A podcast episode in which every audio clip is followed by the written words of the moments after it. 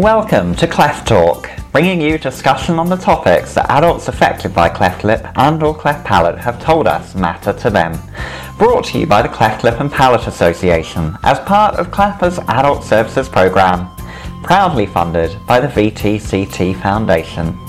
You're listening to Cleft Talk with Kenny Ardwin and Nicky Davis.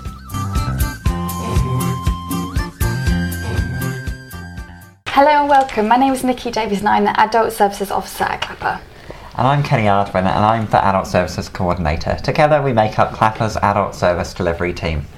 Welcome to this month's Cleft Talk panel discussion brought to you by CLAPA's Adult Services Project, proud, proudly supported by the VTCT Foundation. Cleft Talk is your opportunity to learn more about the topics that adults born with a cleft across the UK told us are important to them through the Adult Survey and Roadshow. We hope that you find our panel discussions both entertaining and informative. Remember that you can keep up with the Adult Services Project online, including watching or listening to this and other panel discussions again at www.clapa.com slash adult services project. You also can join the conversation on Facebook at www.facebook.com slash groups slash clapperadults. This month on the programme, we're discussing a topic that becomes of interest to many adults as they start to settle down a bit genetics and decision making around having children.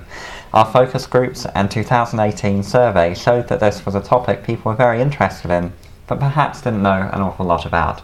Today, we hope to provide you with some information so that you feel better informed about some of the genetic factors of cleft. It is our pleasure to welcome our marvellous panel guests, Jess Hare, clinical psychologist, and Margo Whiteford, former geneticist in the Scotland Cleft Service. Can you please start by telling us a bit about yourselves and your background? Let's start with you, Margo. Well, as you said, I'm Margo Whiteford and I'm a very recently retired consultant clinical geneticist. I started working for the cleft team in the west of Scotland way back in 1996. So I've got about 23 years' experience of seeing uh, mainly children uh, with clefts, but obviously some of these children are now adults. So I've seen them back at the, the genetics clinic to discuss the sort of questions that you're, you're wanting to discuss today. Excellent. Well, we're very grateful to you for coming out of retirement yes, to join us. So thank you. Um, and as you said, I'm Jess Hare, and I'm one of two clinical psychologists who um, work in the cleft team here in Scotland. Um, and I've been here for the past two and a half years, and before that, um, I was in the East of England cleft team down in Cambridge. And cleft is the only area I've ever worked in since qualifying as a clinical psychologist. Excellent. A pleasure, as always, to have you, Jess. Thank you. Okay, so this first one's for you, Margo. Genetics is such a big topic, this can be hard to know where to start, but can you please give us an overview of what genetics are? It is a big subject, and it seems to be getting bigger all the, yeah. the time. Basically, uh, our genes are the inherited factors that get passed from generation to generation. That they're basically instructions or recipes about how the body's to form in the first instance when it's developing in the womb, how it functions and grows as we go out throughout life, and um, things like our brown hair and our blue eyes and such like. But as I say, a lot of the genes are working straight after conception to make sure that all the parts of the body arrive in the right place at the, the right time. And it's not just one gene for each of these functions, it's usually multiple genes that are involved, and it's all very complex. now, some of us will be able to remember back a little bit um, to biology class and we'll recall terms like autosomal dominant, autosomal recessive, X-linked genes and the like. Can you briefly explain the various ways in which a gene can be passed to our children? You're quite right in remembering back to biology and these uh, terms, but of course, everybody, not everybody does biology at school. I so don't remember that part. these will be completely foreign words. So basically, all of our genes come in pairs because we get one from mum and one from dad of each of the pairs of genes. And some medical problems arise if only one of the pair of the genes is altered in some way, whereas other medical problems only arise if both the copies of a pair of genes have got an alteration in them. So the autosomal dominant that you mentioned, that's when only one uh, of the pair of genes is altered and gets passed down from parent to child to the next generation. Whereas recessive is the one where both copies of a pair of genes need to be altered in some way. And in that situation, the mum and dad are completely healthy, they don't have any medical problems but they've got one altered copy of the gene and one normal copy of the gene. But obviously, if they both pass on their altered copy mm. of the mm. gene, the child has then two altered copies mm. and no normal copy of the gene to compensate. And with that type of inheritance, we tend to see the medical problems only in one generation of the family, because even if the child has got the two altered copies when they grow up and have a partner, their partner's likely to have two normal copies of that mm. gene, mm. and therefore their children will not be affected. Mm. The X linked one's a, a strange one. Um, again, some people who have done biology will remember that males have one X and one Y chromosome, which is what makes them male, whereas females have two X chromosomes.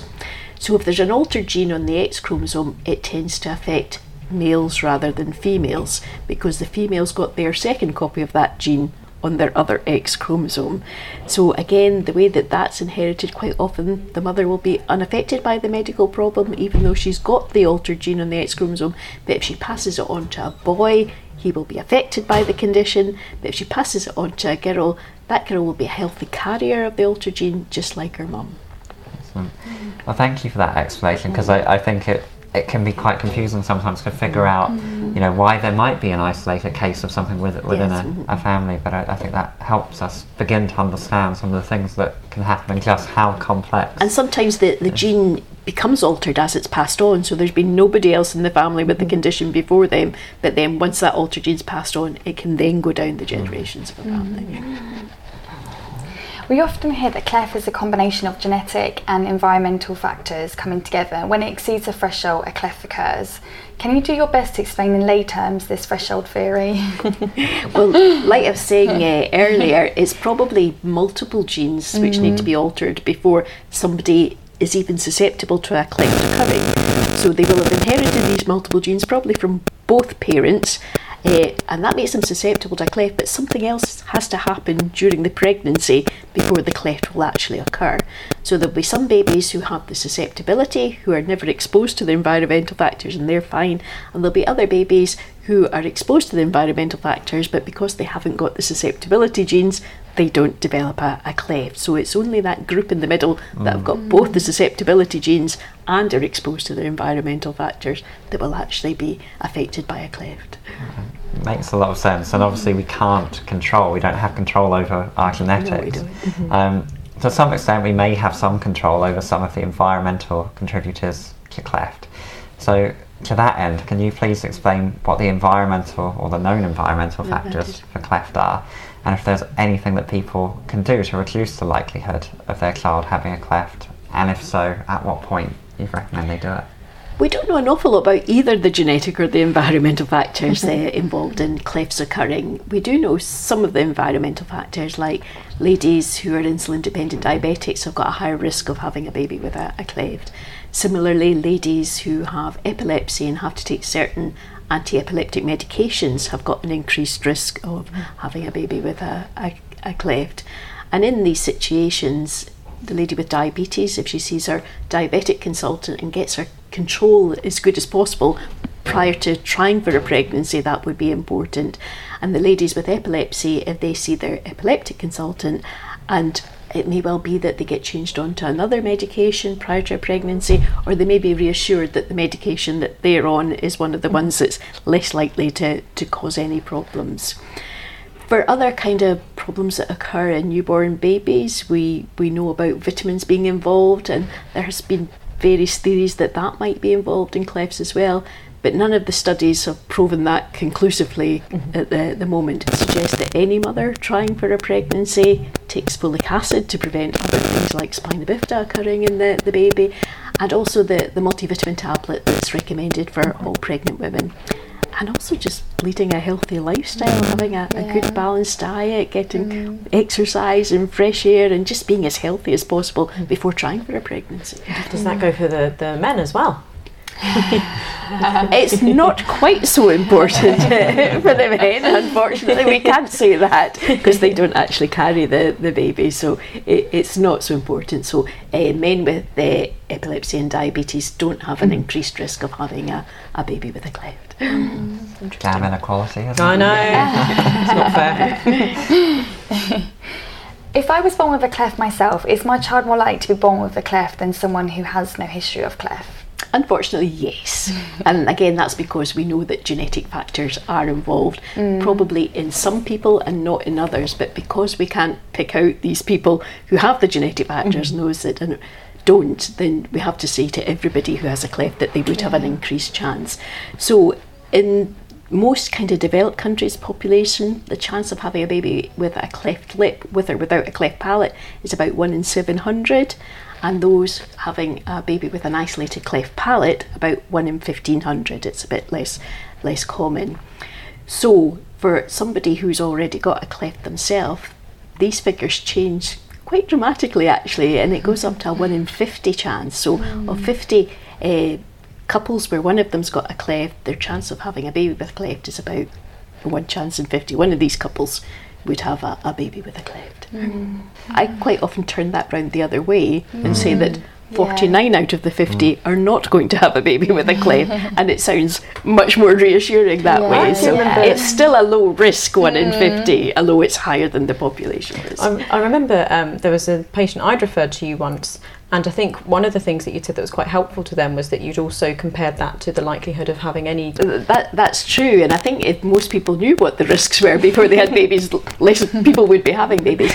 If we took hundred couples with no health problems in their family, then the the likelihood of them having a, a baby with a a severe medical problem would be that two or three out of that hundred would have a baby with a mm. severe medical problem. So that kind of one in 50 is actually two in a hundred. Mm. So it's similar to the mm-hmm. chance of having a baby mm. with some sort of medical problem. Yeah. Yeah.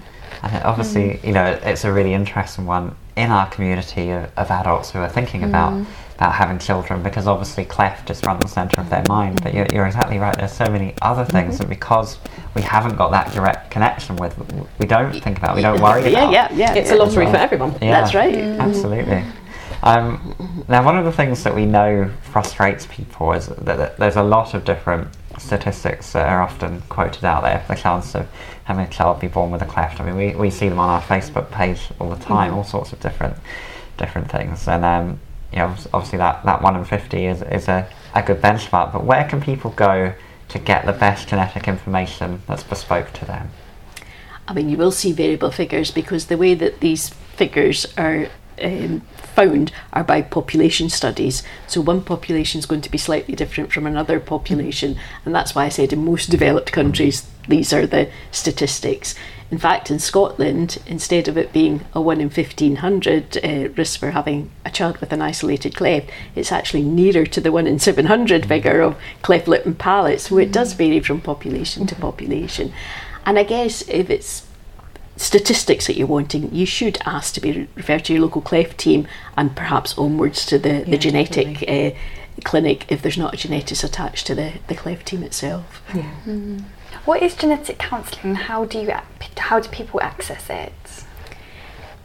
Your GP can refer you to mm-hmm. a, a, a, a genetics clinic, or if you're mm-hmm. part of a, a cleft clinic, they can refer you, or any other hospital consultant can Yeah. refer. Some uh, genetics clinics do take self referrals. We used to in Glasgow, but not so much now. We, if people phone up, we say, if you go along to your GP, I'm sure he'll send in a, a an official referral letter. So when people come along to a genetics clinic, what we start by doing is drawing a family tree. Because although they're there to discuss the one medical problem they've got, as we draw the fa- draw the family tree, we might see other things that give us clues to what might be going on in a family. Not necessarily other clefts, but there can be other medical problems which we know can give rise to an increased risk to somebody mm-hmm. having a cleft, and that's what we're looking for when we, we draw these family trees. And for the majority of people with a, a cleft that come to a genetics clinic, will not find anything else in the mm-hmm. family. It will be one of these isolated situations, and all we'll be doing is giving that advice that you know healthy uh, living before trying for a, a baby, and that quoting that kind of one in fifty chance of them having a baby with a cleft. For others, we may identify that either the person themselves has had other medical problems that we know are associated with their cleft, or that somebody else in the family has got an associated medical problem. And that might give us a clue to which particular genetic disorder is running in that family. We would then discuss mm-hmm. whether we could do genetic tests or not to confirm that diagnosis. And if we confirm the diagnosis, what options would be available to them when it comes to planning their, their own mm. families. So there's quite a lot that can be done in a genetics clinic, but for by far the majority, it's really a reassuring appointment. Yeah. And so you, mentioned as well, like some genetic tests just before. What, what sort of, you know, are they the form of a blood test? Or? They're usually blood tests. Uh, occasionally, we can do them on saliva if somebody is very averse to having uh, needles. And quite often, you know, children who have grown to adults that had treatment for the cleft throughout their life are kind of a bit averse to having Mm. further procedures done. So we can use saliva samples uh, in some occasions. There's a difference between looking for uh, alterations in genes and alterations in the chromosomes. I didn't say earlier, but the chromosomes are the packages that genes are carried on. And if we want to look for an alteration in chromosomes, which might include several different genes being involved, we need a blood sample for that. But if it's for looking at a single gene, we can do that in a saliva sample. Oh, sorry, I have a question for Michael actually. I'm just thinking something. um, so sometimes when I've um, seen people who want to be t- referred to genetics, they've asked about particular things that they would be scared to find out. So not necessarily about a cleft, um, but um, I've, I've seen people who've recently had someone in the family diagnosed with something like Huntington's. Um, what would you be looking at in that case? Can people specify and tell you about things that they're particularly worried about finding? What are what should people know in advance? If they told us during the consultation that they had, say, a grandmother who had mm-hmm. Huntington's, we would then say to them, would they like us to look into that further? Yeah. If they say no at that point, Yeah. that's the, the end of the story. And if they would like us to look into it further, we would then have a discussion about Yeah. Huntington's and how it's in, inherited. So it'd be very much led Yeah, by that's them. good to know. And similarly, if we saw something else in the family that alerted us to there possibly being a problem, Yeah. we would ask them, is that something they were worried about? Yeah. Um, and they might say, should I be worried about it? and Yeah. say, well, we could look into it, but if you're not Yeah. worried about it, we don't need to. So. Yeah, thank you. Interesting. And um, obviously, with, within the cleft team, genetic counselling is a little bit different to some of the other services because it's um, the geneticist isn't necessarily someone who you're, you know, you will have, have seen before. Um, how does someone go about, you know, letting the cleft team know that, that this is something that is important to them? It can be as simple as that, really. Just let, let one of us know. So um, it doesn't really matter who you are talking to in the cleft team, or who you already know in the cleft team, or if you don't, or if you, or if you don't actually know anyone in the cleft team yet. So for some people, they might not be wanting to reaccess um, cleft services for any further treatment, but this is something on their mind. Um, but look on the CLAPA website about your cleft team and say it's the geneticist you want to speak to. Um, but otherwise, if you are already in a team, talk to anybody who you're seeing, whether that's the dentist, the speech therapist, the psychologist. Um, ask us. And as Margo was saying um, as well, you can talk to your GP as well if you're not sure who your cleft team is or don't want to get involved um, through that route. Um, but by covering the basis of um, your GP and also your cleft team, whether you know them or not yet, they should between them be able to put you in contact with the right people who can get that kind of appointment for you. Excellent. Sometimes we get referrals from the antenatal clinic, so somebody's already pregnant and then has become worried. It would be much better if people did get organised and you know asked to be seen prior to becoming uh, pregnant, in case there are options that we would be able to offer them. Yeah. Excellent. Excellent. Now, now, one of the things that you know certainly came up on the roadshow and a little bit in the survey um, is a situation where people perhaps hadn't thought so much about you know um, counselling or hadn't been aware it was available, Yeah. um, and really it was a, a bit of a shock to them at the point where they um, found out antenatally that their child was going to be born with a cleft. Um, ass- assuming that that happens, what options would be available to somebody at that point? So is that in the antenatal um, part or in the genetic consultation? Yeah, so, so assuming, you know, like at, at the 20 week scan, someone's had, had a diagnosis, you know, what, what support and, and things would be available? Um, so usually, I, I think the case is that in if somebody is diagnosed antenatally with a cleft, that every cleft team in the UK will put them in touch with the cleft um, nurse, the clinical nurse specialists in the cleft team at that point. Um, and it's quite a normal part of the clinical nurse specialist's role in um, our teams to provide the kind of early counselling about that. Um, for most people, as you've said, it is um, a bit of a shock and can be upsetting for some people. Um, and in every team, as far as I'm aware, if somebody feels like they would like to explore that further, they can also um, be referred to one of the clinical psychologists in the team um, who can spend a bit more time talking about the feelings and maybe offer a bit of a longer appointment um, than the, the, the clinical nurse specialist might be able to. Uh, so it's really Um, hopefully, we'll have support from the nurses, um, and also you can get put in touch with the clinical psychologists if you think that actually having more time to talk about it would be helpful. Um, so the main two points that we can support um, with that happening if it's upsetting for people from the Excellent. team. And I think it's important for people to be aware of because it's a slightly different situation. I think to that, that typical sort of antenatal diagnosis where you know, people are obviously getting given a lot of information on cleft, where obviously if, if that's your, your background Yep. yourself, you, you know that, but that kind of unique position of, you know, I've heard um, people discuss sort of feelings of, you know, perhaps guilt or blame or responsibility Yes. or ownership, you know, all those sorts of emotions that come into Yeah. it, which obviously requires a slightly different discussion. I mean, it's interesting because um, I'd say what we what we most see and recognise as a team is that it varies to people how it Mm. means. So I've, on the other hand, seen people who said, "Well, I'm the best possible parent for this child because I know this like the back of my hand." Um, so some people will find that upsetting and might want further support about that. For other people, that won't. Um, be something that they're particularly um, bothered by, even if it was a surprise. Um, so that's a conversation that your uh, the, the nurse specialist would be having with people at that time. And if it feels that it is very difficult for people, um, they're likely to be um, to have it suggested that they could come and talk to one of us as the clinical psychologists. Um, but anybody who is in that situation. You will not be the first person to have been upset by that situation. The nurse will have had that conversation with other people before, and it's an understandable response. So don't feel that there's something um, wrong with you or that you just can't handle things like other people Mm. can. Um, it's a very uh, normal response to getting big news that changes the picture of what you thought was going to happen in your head.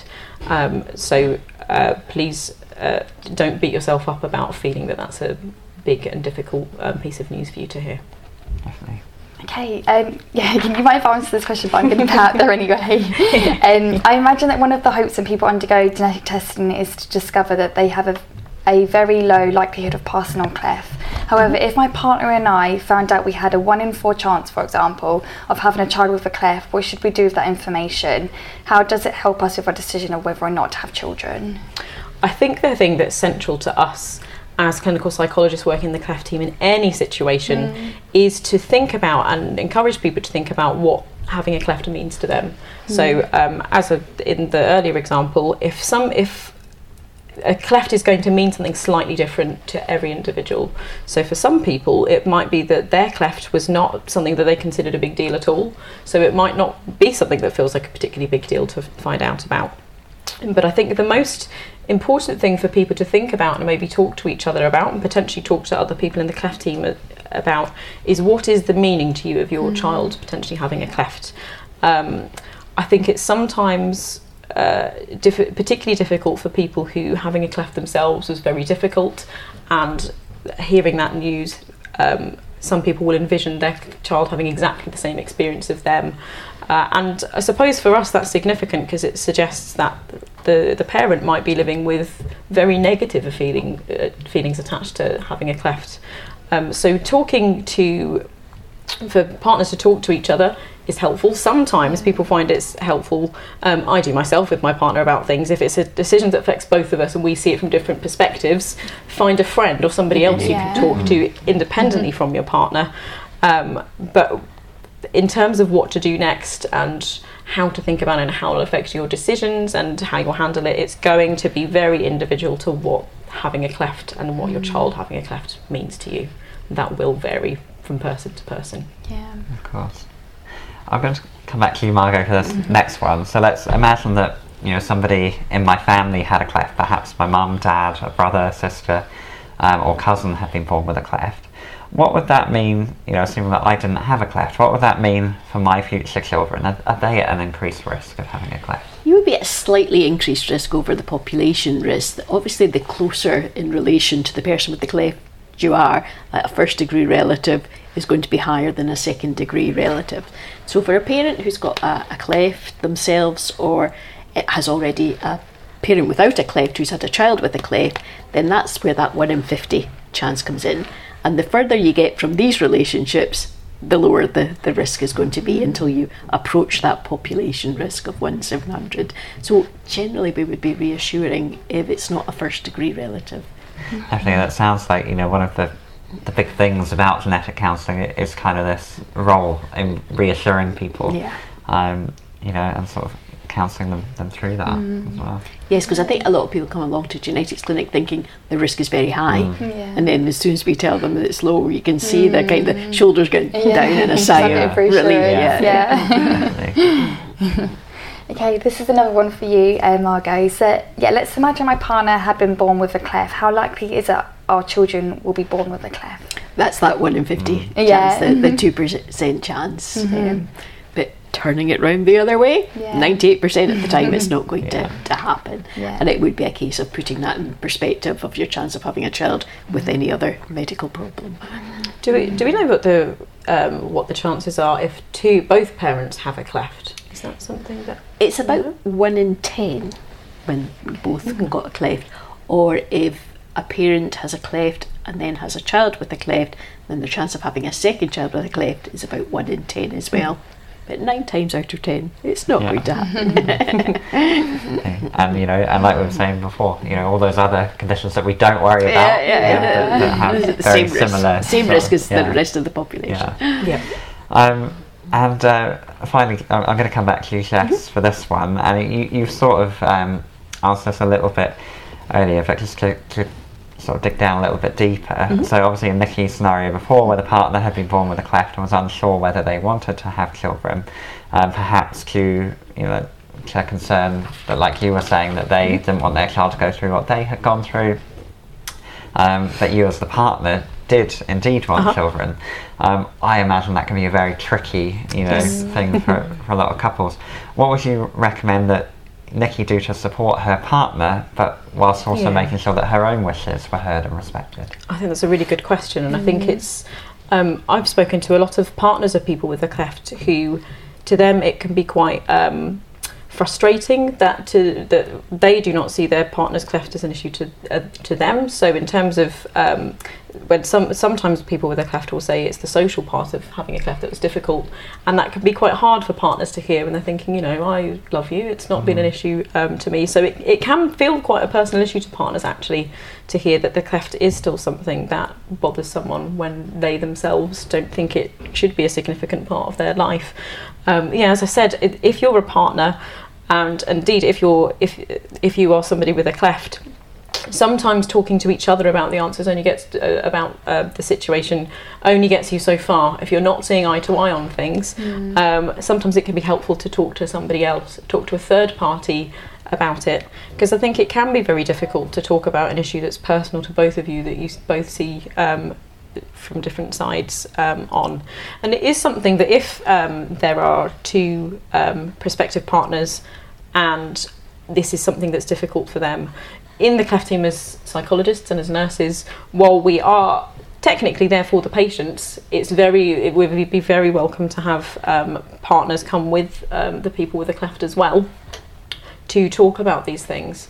Um, and sometimes having uh, kind of talking to the team and having a third party in there facilitating that conversation can feel a bit more comfortable for people and can give you kind of suggestions as to what kind of things to think about, other questions, what are the other underlying issues here? Is it about the fear that something's going to be the same for the child as it was for the parent? Which, as um, you know, lots of uh, anybody, I imagine, with children knows you can't imagine what your child's life is going to be like. Even if you think you can picture it, there are lots of things that might um, make it different. And so we would be happy as the psychologist in the cleft team, the nurses would be happy as well to have conversations with people. But if you're a partner, yes, you are a significant part of that party. Um, I'd also say that a lot of who I see asking about genetics are people who don't actually necessarily have partners yet, that just want to know this information for their own, um, just to, to know. And so you can access the genetics um, service connected to the cleft team or in your local area. If you don't have a partner you don't have to be imminently thinking about having children. It can be a hypothetical thing um, and again if that conjures up similar feelings for you of it feeling quite tricky to hear the answer we would be happy to talk to you about the possibility of it even if it wasn't going to happen. Um, we don't require people to actually be having to make a decision about having children in the next couple of months to think it's worth talking about. Of course, and, and I think you know from what you were saying before as well, Margo. Like you know, going through this process earlier rather than at that sort of point where you know you're You- you know becoming pregnant. You have to make decisions kind of quickly Yeah, and, yeah. and such like, or it's going to come as a shock to you. Yeah. And uh, And I think some people, um, some people would prefer to go to a, an appointment alone. Some people would prefer to go with partners, and you will see people if they go by themselves. oh, we see whole families or individuals as, as well. Yeah, and Someone I mean- brought their sister along before because she wanted to know as well. uh, we might see them back with the partner afterwards if the person Yeah. has come on their own and saying there's a kind of conflict of what they think they should be doing. And um, what I've seen in the genetics clinic is the, the person with the cleft or whatever other medical problem is says, but if we had a child with it, I would feel guilty that it was me. That mm-hmm. you have to explain that you've got no control over your mm-hmm. genes that you you pass on, and mm-hmm. that everybody's got a chance of having a child with Yep. a medical Yeah. problem, even if they didn't have a health problem themselves to start with. So again, it's reassurance that's Yeah. it's needed. Yeah, Yeah. definitely. Definitely, and because that's certainly something we we hear a lot is that you know kind of pe- people are are worried that they they might feel guilt or, or that they mm-hmm. might be blamed, and I think a lot of that's mm-hmm. people's own perception mm-hmm. in Yeah. themselves as opposed to anything that's coming from their family or.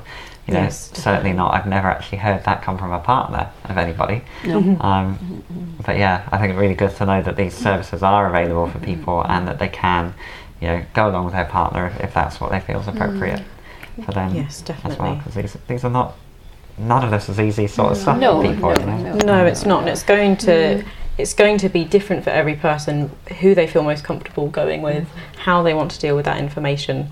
Um, but think about the kind of people who you like speaking to, who you turn to for support about other problems as well.